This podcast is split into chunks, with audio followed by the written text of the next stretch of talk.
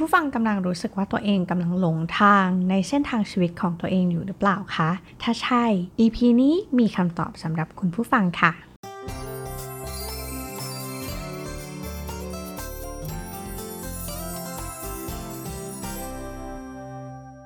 สวัสดีค่ะ ขอต้อนรับคุณผู้ฟังทุกท่านนะคะ เข้าสู่ Keep Me Busy Podcast เพราะชีวิตคือการทดลองใน EP ที่ 96 นะคะ ใน EP นี้จะมาชวนคุณผู้ฟังมามองชีวิตผ่านหนังสือที่ชื่อว่า The Wild Cafe ซึ่งเขียนโดย John s t r a l e g y นะคะ แล้วก็แปลนะคะ โดยคุณธิดาราเจริญชัยชนะนั่นเองนะคะ เป็นหนังสือที่สร้างแรงบันดาลใจยอดเยี่ยม แล้วก็ได้รับคำชมมากมายเลยนะคะ แล้วก็ได้รับการแปลไปกว่า 41 ภาษาทั่วโลกเลยทีเดียวนะคะ น่าแปลกใจที่เอ็มเพิ่งได้รู้จักหนังสือเล่มนี้นะคะ โดยคำแนะนำของพี่ที่รู้จักกันนะคะสองสาคนเลยทีเดียวที่มาถามว่าเฮ้ยลองอ่านหนังสือเล่มนี้แล้วหรือยังนะคะ แล้วก็พอพี่เขาแนะนำเราก็รู้สึกว่าอะ ลองดูนะคะ เราก็ไปซื้อมาโดยที่ไม่ได้คาดหวัง แล้วปรากฏว่าพออ่านแล้วเนี่ยเป็นหนังสืออ่านเรื่อยๆนะคะ แล้วก็รู้สึกว่าเป็นหนังสือที่แบบดีมากๆ แล้วรู้สึกว่า ทุกคนเนี่ยถ้ามีโอกาสอยากจะให้ลองอ่านกันนะคะ เพราะน่าจะเป็นหนังสือที่เราน่าจะได้กลับมาทบทวนทำความเข้าใจกับชีวิตของเราได้เรื่อย ๆ เลยนะคะ แล้วก็ถือว่าเป็นหนังสือที่อ่านจบเล่มแรกนะคะของปี 2022 นี้ด้วยนะคะ ก็รู้สึกว่าเออมาเปิดปีใหม่มานะคะ ก็อยากจะแนะนำหนังสือดีๆ ให้กับคุณผู้ฟังนะคะ แล้วก็รู้สึกดีใจที่ได้อ่านแล้วก็ดีใจที่จะได้แนะนำให้คุณผู้ฟังฟังกันในวันนี้นะคะ ในหนังสือหลักๆนะคะเขาก็จะชวนคนอ่านเนี่ยที่ออกแนวว่าจะหลงทางในชีวิตคล้ายๆ กับตัวละครในหนังสือนะคะ นั่นก็คือจอห์นนั่นเอง หลายครั้งที่เราคิดว่างานที่เรากำลังทำอยู่เนี่ยมันเป็นงานที่โอเค เป็นงานที่เราถนัด เป็นงานที่เป็นงานในฝันของเรา แต่มีหลายครั้งที่เรามาสัก วกกลับมาแล้วก็ถามตัวเองว่า ถ้ามันเป็นงานเหล่านั้นจริงๆถ้าเป็นงานที่เป็นงานในฝันเป็นงานที่เรารัก เป็นงานที่เราปรารถนาจริง ๆทำไมเราถึงไม่มีความสุขกับมันเอาซะเลยนะคะ ไม่แน่ใจคุณฟังเคยเป็นแบบนี้หรือเปล่านะคะ หรือว่าเรามีความรู้สึกที่ว่าเรามีพร้อมทุกอย่างแล้ว แต่ทำไมมีหลาย ๆ ครั้งที่เราอยากจะหนีออกมา อยากจะออกมาชาร์จแบตอยากจะหนีไปไกล ๆ เพื่ออยู่กับตัวเอง เพื่อให้เวลากับตัวเองหรือหลายคนก็อาจจะกำลังรู้สึกว่าฉันหลงทางนี่ฉันมาถูกทางหรือเปล่าฉันใช้ชีวิตแบบไหนมานะคะ ซึ่งหนังสือเล่มนี้เนี่ยเขาก็จะค่อยๆ พาเรานะคะ ที่เป็นผู้อ่านเนี่ยคิดทบทวนกับเส้นทางการเดินของชีวิตของเรา เป้าหมายของการมีชีวิตนะคะผ่านเรื่องเล่าของตัวละครในหนังสือนะคะ ซึ่งในหนังสือเนี่ยเขาก็ชวนทบทวนชีวิตของเรานะคะ ผ่าน 3คำถามที่อยู่ในหลังเมนูนะคะ ในคาเฟ่ที่ชื่อว่า The Why Cafe ซึ่งจริงๆ ชื่อเต็มๆของเขาก็คือ The Why Are You Here นะคะ โดยที่ก็จะเป็นหนังสือที่เป็นบทสนทนาพูดคุยระหว่างจอห์นนะคะ เจ้าของร้านก็คือไมค์แล้วก็พนักงานเสิร์ฟที่ชื่อว่าเคซี่แล้วก็มีลูกค้าอีกหนึ่งคนที่ชื่อว่าแอนนะคะคำถามแรกที่จอห์นได้อ่านในหลังเมนูนะคะ ก็คำถามแรกเลยคือเหตุใดคุณจึงมาที่นี่ นะคะ อันนี้เป็นคำถามที่ตอนแรกอ่านก็ไม่ค่อยเข้าใจเหมือนกันว่าจะถามไปเพื่ออะไรนะคะ ทีนี้พอเราอ่านบทสนทนาในหนังสือเนี่ยเราก็จะค้นพบว่าถ้าชีวิตของเราอะ่ะมันดีอยู่แล้วอะ่ะเราจะมาที่นี่ทำไมนะคะ เราจะออกเดินทางหรือว่าออกมาค้นหา คำตอบอะไรบางอย่าง ที่เราก็ไม่รู้ว่าเรากำลังหาคำตอบอะไรอยู่ ถ้าชีวิตเราดีอยู่แล้วเราจะออกมาหาคำตอบเหล่านี้ทำไม เราจะมาที่นี่ทำไมนะคะ หนังสือก็จะชวนคิดชวนทบทวนเรื่องราวที่เกิดขึ้นในอดีตปัจจุบัน แล้วก็สิ่งที่กำลังจะเกิดขึ้นในอนาคต และคีย์แมสเซจสำคัญนะคะ ที่หนังสือเล่มนี้ต้องการจะบอกก็คือ เป้าหมายของการมีชีวิตของเราคืออะไรนะคะ เราให้คุณค่ากับเรื่องอะไรนะคะ อันนี้ก็อยากจะชวนคุณผู้ฟังมาคิดพร้อม ๆ กันว่าไหนๆก็เริ่มต้นปีใหม่แล้วนะคะ อยากจะชวนคิดไปพร้อม ๆ กันว่าจริง ๆ แล้ว เป้าหมายการมีชีวิตอยู่ของเราเนี่ยเรามีชีวิตอยู่ไปเพื่ออะไรกัน แล้วสิ่งที่เรารู้สึกว่าเราให้คุณค่าเนี่ยมันคืออะไรในเรื่องไหนนะคะ เราให้ความสำคัญหรือว่าการมีชีวิตอยู่ของเราเนี่ยเพื่อที่ว่าเราจะได้มีสุขภาพดี ต่อไปยาวๆ ไม่เป็นภาระของใคร แล้วก็อยู่ได้ด้วยตัวเองหรือเปล่า หรือว่าเราอยากจะมีความสัมพันธ์ที่อบอุ่นกับครอบครัว การมีคนรักแล้วก็มีลูกอยู่ใกล้ๆหรือเปล่า หรือว่าเราให้ความสำคัญกับชีวิตที่ร่ำรวยมีเงินทอง หรือว่าเราอยากจะเห็นตัวเองที่มีเป้าหมายการมีชีวิตอยู่ ในการเติบโตไปกับหน้าที่การงาน ที่ดีได้รับการยอมรับจากคนอื่นหรือเปล่า นะคะ อันนี้ก็อยากจะให้คุณผู้ฟังลองใช้เวลาสั้นๆนะคะ เวลาว่างๆ ลองคิดดูว่าเป้าหมายการมีชีวิตอยู่ของเราเนี่ยมันคืออะไรกันแน่ แล้วเราให้คุณค่ากับสิ่งนั้นเป็นอะไรนะคะ ซึ่งเราอาจจะไม่ได้คิดได้แบบในทันทีแบบพอฟังพอดแคสต์แล้วหรืออ่านหนังสือแล้วอะเฮ้ยคิดได้ทันทีเลยว่าฉันจะมีเป้าหมายแบบนี้ บางทีมันจะต้องให้เวลากับตัวเองในการค่อยๆคคิด ค่อย ๆ ตกตะกอนความคิดของตัวเองว่า เออฉัน รู้แล้วว่าเป้าหมายการมีชีวิตอยู่ของฉันคืออะไร เมื่อเรารู้แล้วนะคะ เราก็จะสามารถที่จะระบุได้แล้วว่าเฮ้ยเป้าหมายการมีชีวิตอยู่ของเราคืออะไร แล้วเราก็จะรู้สึกว่า เออ ชีวิตเรามันมีความหมายด้วยสิ่งนี้นะคะ หลาย ๆ ครั้งที่เราอาจจะหลงทางไปบ้าง จากความสุขชั่วครั้งชั่วคราว ที่เราให้แบบฉันทำงานหนักฉันก็เลยซื้อของ ฉันเลยช้อปปิ้ง เพื่อมาเติมเต็มรูที่มันแบบ หายไปของฉันว่าเฮ้ย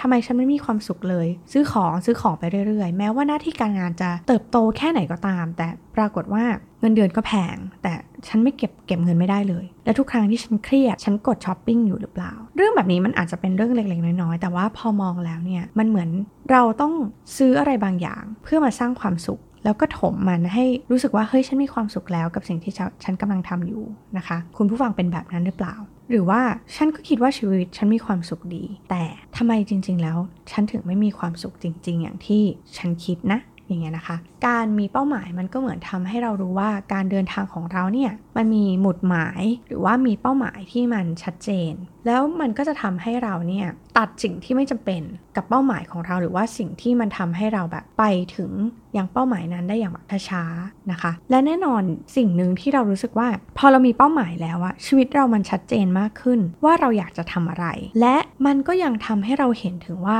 อะไรที่เราไม่ได้อยากทำแต่เรากำลังทำด้วยแบบสังคมเรียกร้อง คนรอบตัวเรียกร้องมา เรากำลังเดินไปตามความคาดหวังของคนอื่นอยู่ หรือว่าจริง ๆ แล้วมันเป็นความต้องการของเราจริง ๆนะคะ การที่กลับมาให้เวลากับตัวเองในการค่อยๆคคิดถึงเรื่องการมีเป้าหมายในชีวิตหรือว่าเป้าหมายของการมีชีวิตอยู่เนี่ย มันก็ทำให้เราเห็นสิ่งที่เราต้องการชัดเจนมากขึ้น นะคะ หรือว่าการทำเหล่านี้ที่เรากำลังเดินเดินอยู่เราทำด้วยความที่คนอื่นเขาคาดหวังในตัวเราแบบนี้ ครอบครัวเราคาดหวังแบบนี้ เราก็เลยเดินทางหรือว่าเลือกเส้นทางการเดินแบบนี้ หรือว่าเรากำลังชดเชยความทุกข์ของเราหรือความเหนื่อยล้าของเราด้วยการชดเชยแบบใช้เงินที่เราหามาได้ มาชดเชยความสุขเหล่านี้ ถมมันให้เต็มอยู่หรือเปล่า และนี่ก็อาจจะเป็นสาเหตุที่ทำให้เราละเลยเป้าหมายของการมีชีวิตอยู่ของเราจริง ๆ ก็ได้ นะคะ ซึ่งข้อดีนะคะ ข้อดีหากว่าในที่สุดแล้วเราสามารถตกตะกอนความคิด แล้วก็สามารถที่จะค้นหาเป้าหมายของการมีชีวิตอยู่ของเราได้เนี่ยนะคะ มันจะทำให้เราจะพยายามค้นหาและพยายามทำสิ่งที่บรรลุเป้าหมายของการมีชีวิตอยู่ของเราได้อย่างชัดเจนมากยิ่งขึ้น นะคะ และพยายามลดข้อจำกัดหรือข้ออ้างต่างๆ ที่แบบวิต้องนั่นต้องนี่ต้องนู่น ถ้าเรามีเป้าหมายที่ชัดเจนแล้วอะเราจะมุ่งไปแล้วเราจะมีแผนที่ชัดเจน แล้วเราก็จะพยายามทุ่มเทไปกับมันโดยที่เราจะไม่ถูกรบกวนด้วยสิ่งอื่น ๆ ที่มันไม่สำคัญแล้วก็มันก็ไม่จำเป็นสำหรับเป้าหมายของการมีชีวิตอยู่ของเราเลยนะคะทำให้เรามีเวลาที่จะโฟกัสกับเป้าหมายการมีชีวิตอยู่ของเรามากขึ้น อันนี้คือสิ่งที่เอ็มคิดได้จากการตอนที่อ่านหนังสือเล่มนี้แล้วก็ เออดีจังเลยนะคะ มันคล้ายๆกับ personal motto ที่เราเคยคุยกันใน EP เมื่อปีที่แล้วนะคะว่าเฮ้ยจริง ๆ การที่เรามี personal motto มันดีนะ ทุกครั้งที่เรากำลังเหนื่อยกำลังท้อหรือกำลังแบบรู้สึกลบอะไรกับตัวเองก็ตามอะพอเรารู้ว่า personal motto ของเราหรือว่าเป้าหมายของการมีชีวิตของเราอะมันคืออะไรอะถ้ามันตอบโจทย์แล้วเราก็โอเค เรากำลัง ไปอย่างเป้าหมายที่เราทำอยู่ เราไม่ได้ออกนอกลู่นอกทางแต่อย่างใด แต่ถ้าอะไรที่มันทำแล้วแบบเฮ้ยนี่มันไม่ได้เป็นเป้าหมายในชีวิตของเรานี่หว่า เราก็จะได้ลดละเลิกมันไปนะคะเราก็จะได้ไม่ทำอะไรที่มันไม่จำเป็น ไม่ทำอะไรมากจนเกินไป หลายๆ คนอาจจะเหมือนกันนะคะ อาจจะเป็นคนขยันทำโน้ตทำนี่ทำนั่น แต่จริงๆมันไม่จำเป็นต้องทำสิ่งนั้นเลย มันไม่ hit to the point นั่นเองนะคะ ง่าย ๆ แบบนี้เลย ทีนี้คำถามที่ 2 นะคะ หลังเมนูก็น่าสนใจเช่นเดียวกันนะคะเขาถามว่าคุณกลัวตายไหม ถ้าถามคุณผู้ฟังตอนนี้นะคะ อยากอยากชวนคิดด้วยคำถามนี้ว่าคุณกลัวตายไหม คุณผู้ฟังจะตอบกับตัวเองว่าอะไร ถ้าส่วนตัวของเอมนะ ตอนที่อ่านคำถามนี้คือคุณกลัวตายไหม ตอบมาในเว็บแรกเลยคือกลัว ซึ่งก่อนหน้านี้เคยคิดว่าตัวเองไม่กลัวตายเลยนะคะ คิดว่าโอเคอะละได้ รู้สึกโอเคแล้วกับการมีชีวิตตอนนี้ แต่พอมาถามตัวเองอีกทีด้วยคำถามนี้ ต้องตอบว่ากลัว เพราะว่าเพราะว่าอะไรนะคะ อยากจะให้คุณผู้ฟังลองถามตัวเองต่อว่าทำไมเราถึงกลัวตาย เพราะอะไรเราถึงกลัวตายนะคำตอบของเอมก็น่าจะคล้ายๆ กับคุณผู้ฟังหลาย ๆ ท่านนะคะ ก็คือกลัวตายเพราะว่ายังมีหลายอย่างที่อยากทำแต่ไม่ได้ทำ หรือว่าบางทีก็คิดในเชิงศาสนาว่าบุญที่ทำมาเนี่ยนะคะ ตลอด 30 กว่าปีที่ผ่านมาเนี่ยที่สะสมมามันอาจจะยังไม่พอให้เราแบบตายแล้วไปอยู่ในภพภูมิที่ดีก็ได้นะคะ เราละเลยการทำความดีเหล่านี้ในเชิงแบบศาสนา หรือว่ายังไม่ได้ทำความดี อย่างที่เราคิดว่ามันเพียงพอที่เราจะทำให้เราแบบออกเดินทางในอีกโลกหนึ่งได้อย่างสบายๆนะคะ หรือยังไม่ได้ฝึกที่จะแบบเตรียมตัวตายเลย นะคะ เราก็เลยรู้สึกว่าเออเรากลัวตาย ทีนี้จริงๆ มันก็มีหลายเหตุผลนะคะแต่งต่างแต่ละคนก็น่าจะมีความกลัวตายแตกต่างกันไป อันนี้ก็อยากจะให้ลองคิดของตัวเองดูนะคะว่าฉันกลัวตายเพราะอะไรนะเขาบอกว่าคนที่ทำสิ่งที่ช่วยให้บรรลุเป้าหมายของชีวิตในทุกๆวันเนี่ยหรือว่าได้กำลังลงมือทำมันอยู่ ต่อให้แบบความตายอะมาเยือนเราแล้วเนี่ย หรือว่าความตายเนี่ยเขามาเคาะประตูเรียกที่บ้านแล้วนี่นะคะ เราก็สามารถที่จะจากไปได้โดยที่ไม่มีอะไรเสียดายแล้ว แสดงว่าคนที่คำตอบของคุณคือเฮ้ยฉันกลัวตายแหละ แสดงว่าเรายังไม่ได้ทำอะไรที่เราอยากจะทำเลย หรือว่าเรายังไม่ได้ทำในสิ่งที่เรารู้สึกว่าเป็นเป้าหมายของชีวิตที่เราอยากจะทำเลย เช่นแบบอย่างของเอมก็คือฉัน ฉันรู้ว่าเป้าหมายของฉันคือการที่เกิดมาเพื่อทำความดี แล้วก็มีความสุข โอเคทำความดีแล้วก็ทำมาเรื่อย ๆ นะคะ แล้วก็ในเชิงศาสนาเราก็อาจทำบุญใส่บาตรสวดมนต์อะไรอย่างเงี้ยแต่เราคิดว่ามันยังไม่พอเราคิดว่าเราอยากจะได้เวลาในการที่จะสะสมบุญ หรือว่าสะสมความดีที่เราได้ทำเพิ่มขึ้น แล้วอีกในหนึ่งเราก็รู้สึกว่าเรายังมีความสุขกับชีวิตได้แบบไม่เต็มที่เลยเราเรารู้ว่าเรามีความสุขในทุกๆวัน แต่เรายังพูดไม่ได้ว่า เฮ้ย ฉันมีความสุข เขาบอกว่าเราอะจะไม่กลัวการไม่มีโอกาสทำอะไรบางอย่าง ถ้าเราได้ทำมันไปแล้ว หรือว่าทำมันอยู่ทุกวัน คุณผู้ฟังกำลังทำในสิ่งที่รู้สึกว่าตัวเองอยากทำแล้วหรือยัง หรือว่ายังไม่ได้ลงมือทำมันเลยนะคะ อันนี้ก็ชวนคิดไว้ ถือว่าปีนี้ยังไม่สายที่จะเริ่มที่จะลงมือทำที่จะได้ตามหาเป้าหมายของการมีชีวิตอยู่ แล้วก็เริ่มลงมือทำมัน อาจจะไม่ต้องยิ่งใหญ่มาก แต่ว่าเริ่มลงมือทำทุกๆวัน ให้เห็นว่าเฮ้ยฉันมีความก้าวหน้ามีความคืบหน้า และได้ลงมือทำมันแล้ว เราอาจจะเมื่อสิ้นปีหรือว่าปีใหม่ปีหน้า เราได้กลับมาฟังพอดแคสต์นะคะ EP นี้เนี่ยเราอาจจะได้ตอบกับตัวเองก็ได้ว่า อืมฉันไม่กลัวตายแล้วแหละ เพราะว่าฉันคิดว่าฉันได้ทำในสิ่งที่ฉันอยากทำหรือว่าได้ทำตามเป้าหมายของการมีชีวิตอยู่ของฉันไปเรียบร้อยแล้ว เพราะฉะนั้นต่อให้ความตายมาเยือนฉันก็สบายๆละ ฉันไม่ได้มีห่วงอะไรแล้วนะคะ อาจจะเป็นแบบนี้ก็ได้นะคะ และคำถามสุดท้ายนะคะก็คือ คุณพอใจกับชีวิตแล้วหรือยังนะคะคำถามนี้อาจจะไม่ต้องเร่งรีบที่จะตอบก็ได้นะคะ ค่อยๆ ค้นหาไปว่าจริง ๆ แล้วเรามีความพอใจกับชีวิตของเราแล้วหรือยัง นะคะ บางทีเราอาจจะมีความพอใจนะในชีวิตแต่ก็ยังไม่เต็มที่เพราะเรารู้สึกว่ามีหลายเรื่องที่มันยังไม่ได้บรรลุเป้าหมายของการมีชีวิตอยู่ของเรา เพราะฉะนั้นก็กลับไปนะคะ คอยถามตัวเองเรื่อยๆ คอยทบทวนชีวิตของตัวเองเรื่อยๆ ว่า ฉันมีเป้าหมายของการมีชีวิตอยู่แล้วหรือยัง เป้าหมายนั้นคืออะไร คุณค่าที่เราให้กับการมีชีวิตอยู่นั้นคืออะไร เราได้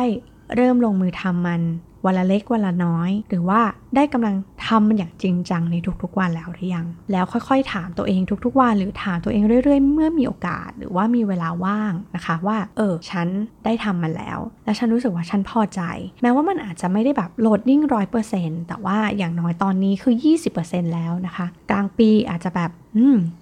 30-40%แล้วเมื่อสิ้นปีมันอาจจะครบ 100%แล้วก็ได้ อันนี้เราก็ไม่รู้นะคะ แต่อยากจะให้ค่อยๆทบทวน 3คำถามนี้เรื่อยๆ กับตัวเองนะคะว่าทำไมเราจะมาที่นี่ มาที่นี่เพราะว่าเป้าหมายการมีชีวิตอยู่ของเรา มันคืออะไรกัน และตอนนี้ถ้าเราตายเลยนะคะ ตอนนี้คุณกลัวตายหรือเปล่า แล้วก็คำถามสุดท้ายก็คือ คุณพอใจกับชีวิตแล้วหรือยัง ถ้าคำตอบคือยังยังยังนะคะ ก็อยากจะให้คุณผู้ฟังให้เวลากับการคิดทบทวน 3คำถามนี้เรื่อยๆ นะคะ ถ้าถามนะคะส่วนตัวสำหรับชีวิต podcaster ในตอนนี้ถ้าถามถึงเป้าหมายของการมีชีวิตอยู่ ก็ต้องบอกว่าการทำพอดแคสต์เป็นส่วนหนึ่งที่ตอบโจทย์ เป้าหมายของการมีชีวิตอยู่ของเรานั่นก็คือการทำความดีแล้วเราก็มีความสุขนะคะ การที่หลายครั้งเราได้ feedback จากคุณผู้ฟังนะคะว่าพอดแคสต์ของเราอะช่วยยังไงกับคุณผู้ฟังบ้าง นะคะ หรือว่าได้ประโยชน์ยังไง หรือว่าได้สร้างแรงบันดาลใจอะไรให้กับคุณผู้ฟังบ้าง เราก็รู้สึกว่ามันเป็นหนึ่งในความพอใจในชีวิตของเราแล้วสำหรับชีวิตของ podcaster สมัครเล่นอย่างเรานะคะ ที่แบบเอออย่างน้อยเราก็ได้กล้าลงมือทำแล้วเราก็มีความสุขกับสิ่งที่เราทำเพราะว่าเ r ร n g ของเราก็คือการได้เรียนรู้พอเรียนรู้แล้วเราได้บอกต่อ แล้วมันก็สร้างความสุขหรือว่าสร้างแรงบันดาลใจให้กับคุณผู้ฟังนะคะ เราก็ถือว่าเฮ้ยมันเป็นหนึ่งในความพอใจในชีวิตของเราแล้วนะคะ อันนี้อาจจะเป็นตัวอย่างเล็ก ๆ ที่ทำให้คุณฟังได้ลองแบบเออเราเป้าหมายของชีวิตเราหรือว่าเป้าหมายการมีชีวิตอยู่ของเราคืออะไร แล้วได้ลงมือทำแล้วหรือยังนะคะ ถ้ายังก็อยากจะให้ลองลงมือทำกันดูนะคะ ก็หวังว่านะคะ EP นี้จะเป็นประโยชน์กับคุณผู้ฟังสำหรับปีใหม่ปีนี้นะคะ แล้วก็ ถ้าใครที่ไปทำแล้วแล้วได้ผลยังไงบ้าง ก็อยากจะให้มาแบ่งปันกันนะคะ ทั้งใน Facebook Page ของ The Infinity หรือว่า Facebook Page ของ Keep Me Busy หรือว่าจะไปพูดคุยกับเราใน b l o g d i t นะคะของ The Infinity ก็ได้เช่นเดียวกันเลยนะคะ แล้วก็ใครนะคะ ก็ที่แบบอยากจะฟังเรื่องไหนนะคะ หรือว่าสนใจอยากจะให้เราไป รีเสิร์ชนะคะ เรื่องไหนที่แบบคุณผู้ฟังกำลังสนใจอยู่ก็สามารถ DM มาคุยกันได้นะคะ ยินดีมาก ๆ EP นี้ต้องขออภัยด้วยนะคะ ที่เสียงอาจจะแบบแหบๆหน่อยแล้วก็พูดไม่ค่อยชัดนะคะ เพราะว่านี่เป็นร้อนในนะคะ ในคอแล้วก็เสียงก็ค่อนข้างจะแหบเลยทีเดียว แต่ก็พยายามแล้วก็อยากจะมาบอกเล่าให้คุณผู้ฟังได้ฟังนะคะ ก็ต้องขออภัยสำหรับ EP นี้ด้วยนะคะ แล้วก็ EP นี้ลาไปแล้ว สวัสดีค่ะ